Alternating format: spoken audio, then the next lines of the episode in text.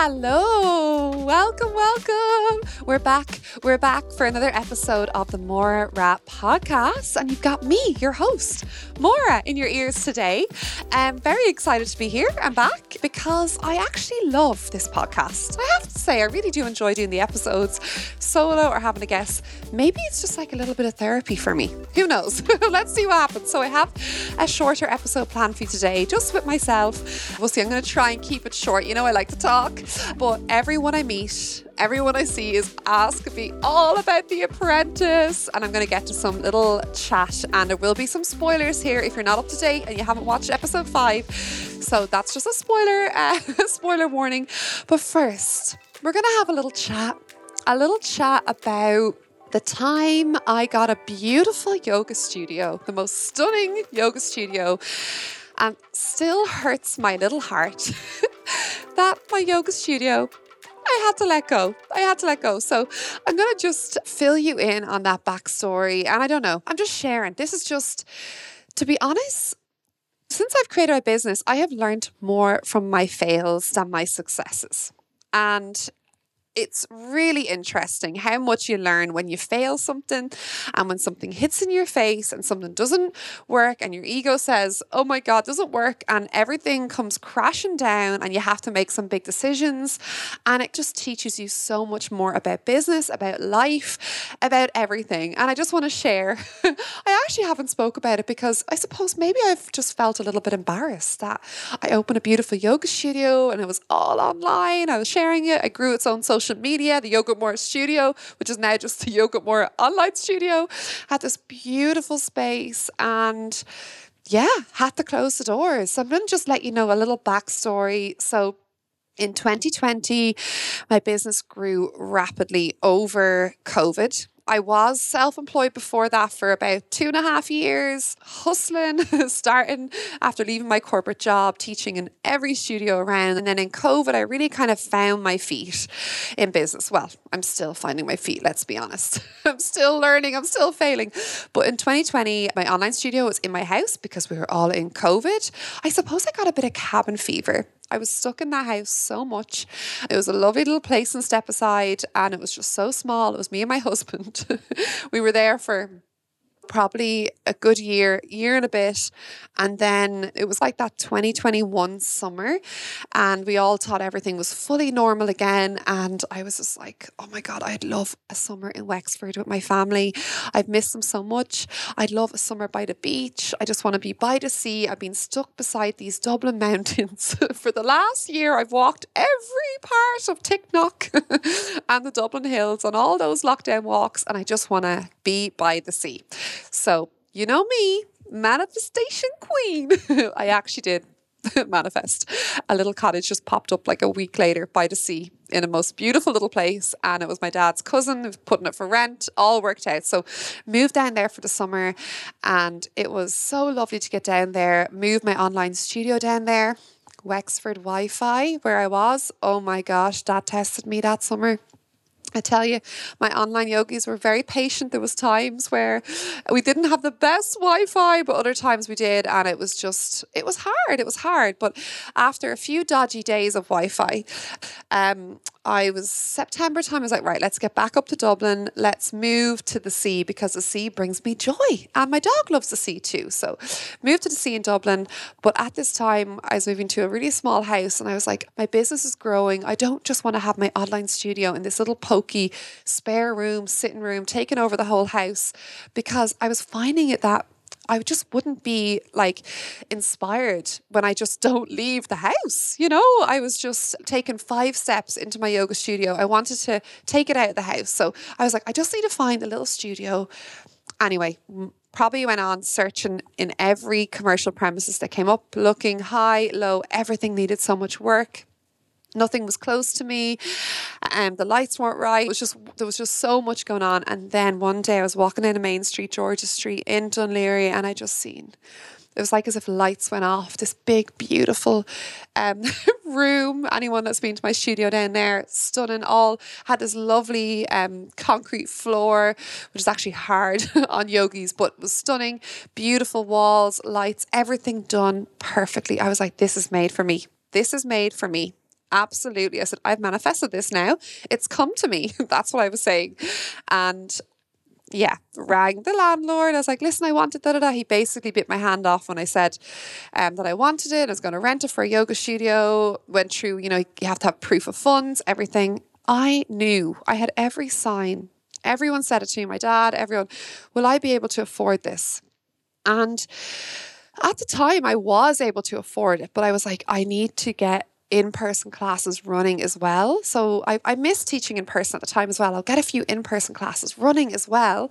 I'll get my little t- team of yogis teaching, and then I have my online studio. All of a sudden, a couple of months down the line into the studio, you kind of forget how hard it is to get people in.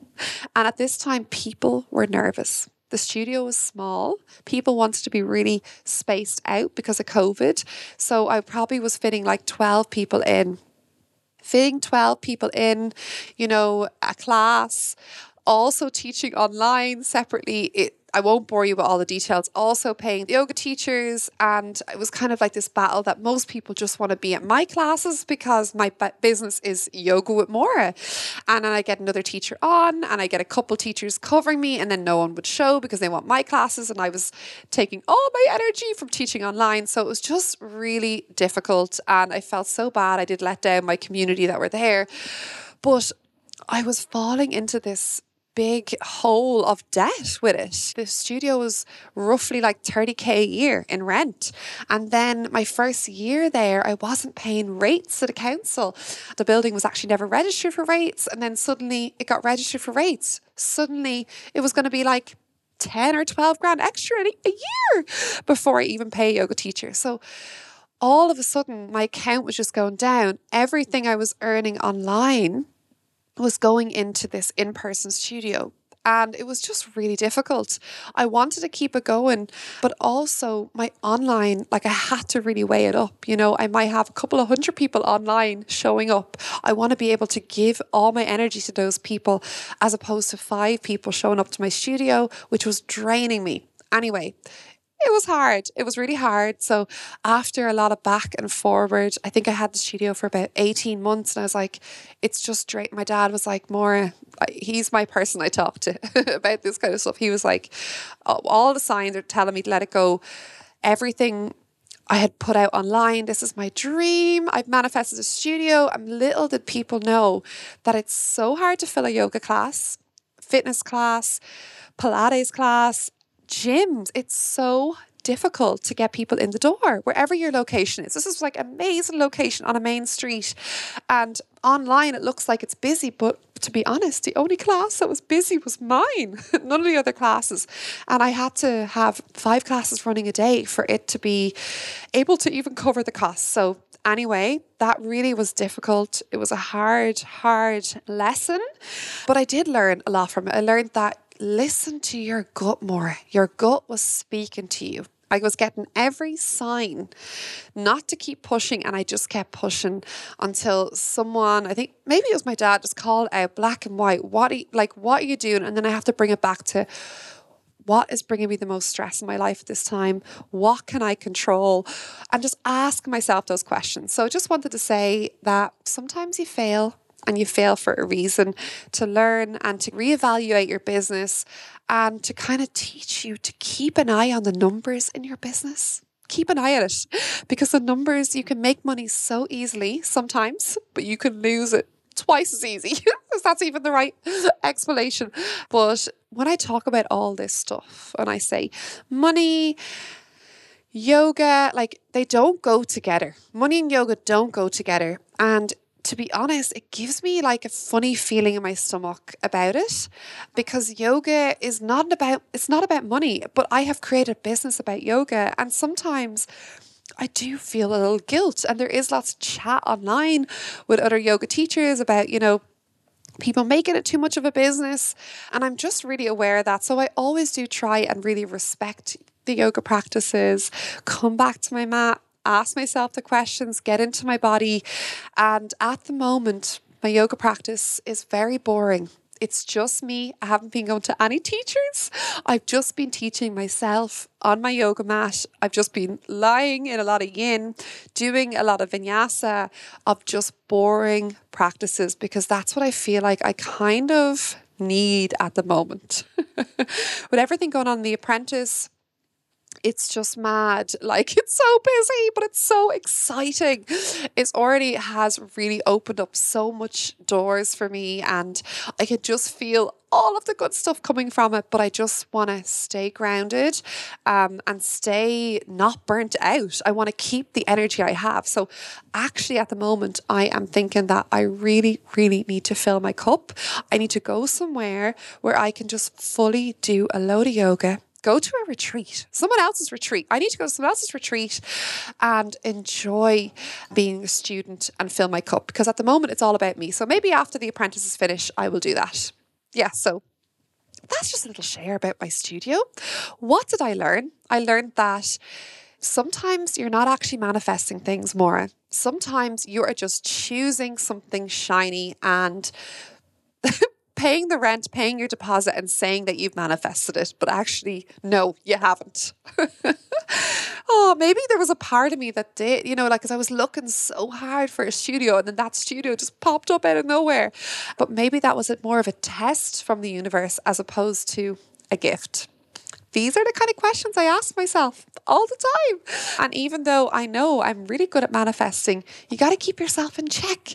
You got to keep on working on it constantly. I'm in that hamster wheel of just running, running, running, but also trying to keep zen. Okay, okay.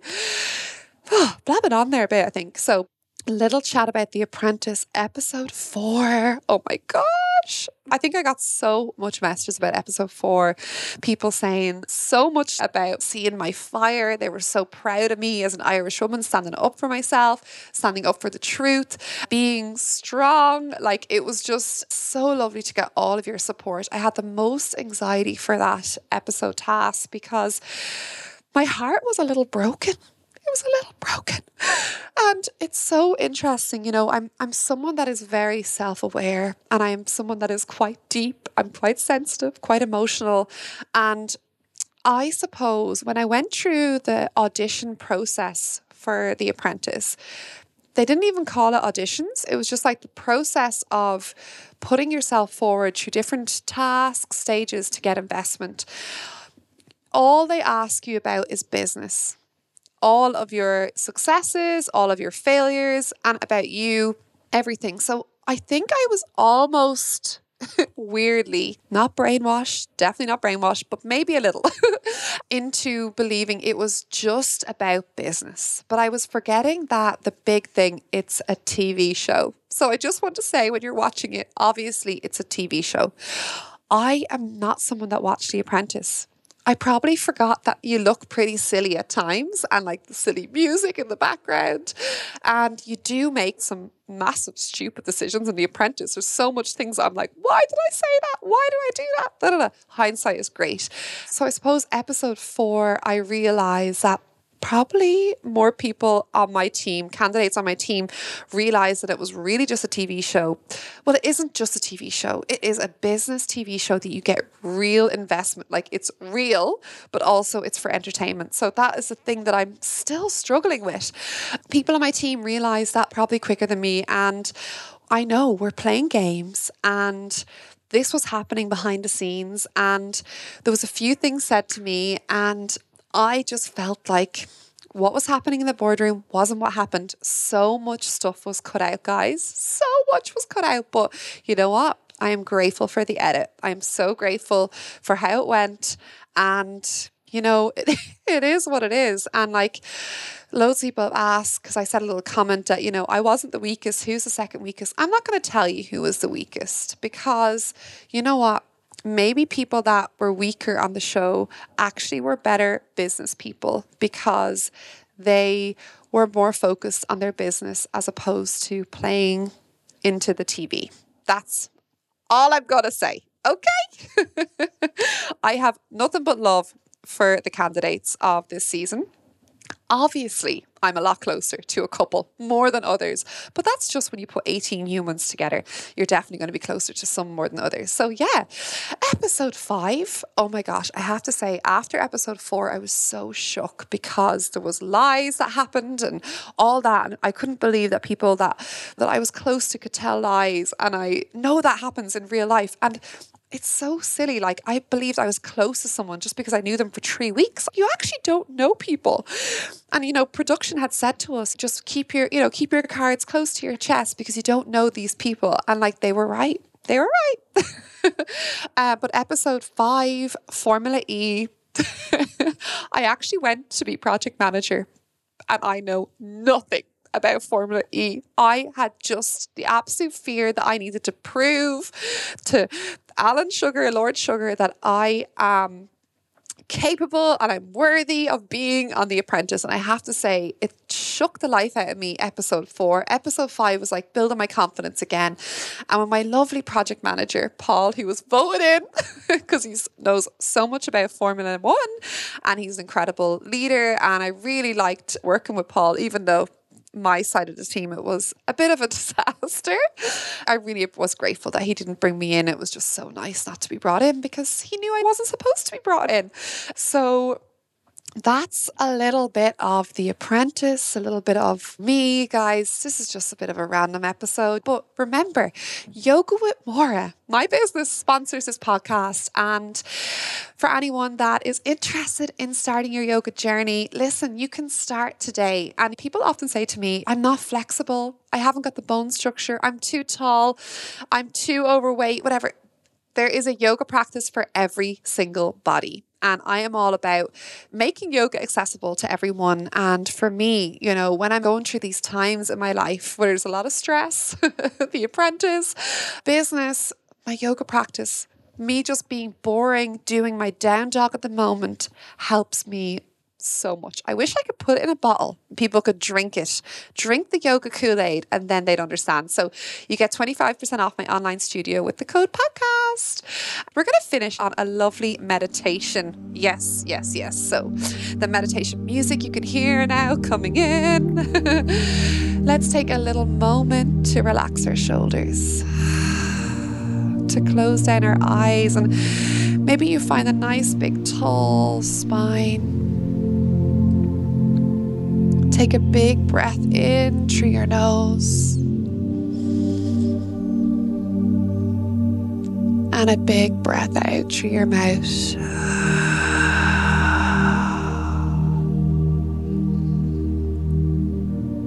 Breathing in calm. Breathing out light. Breathing in calm, breathing out light, breathing in calm, breathing out light, breathing in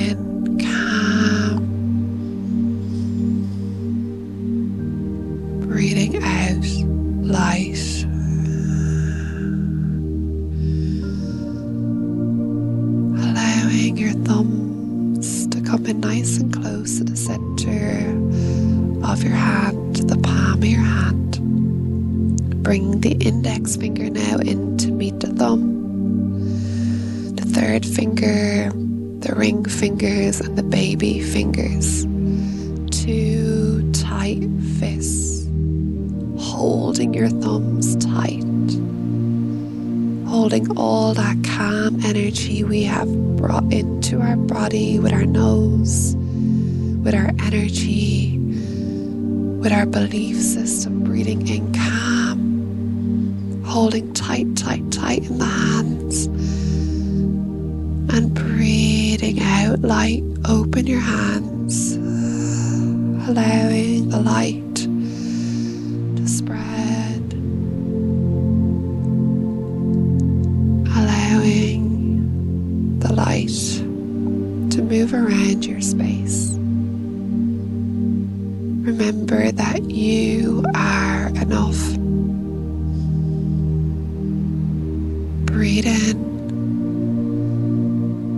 breathe out. Remember that you are right where you're meant to be. Breathe in,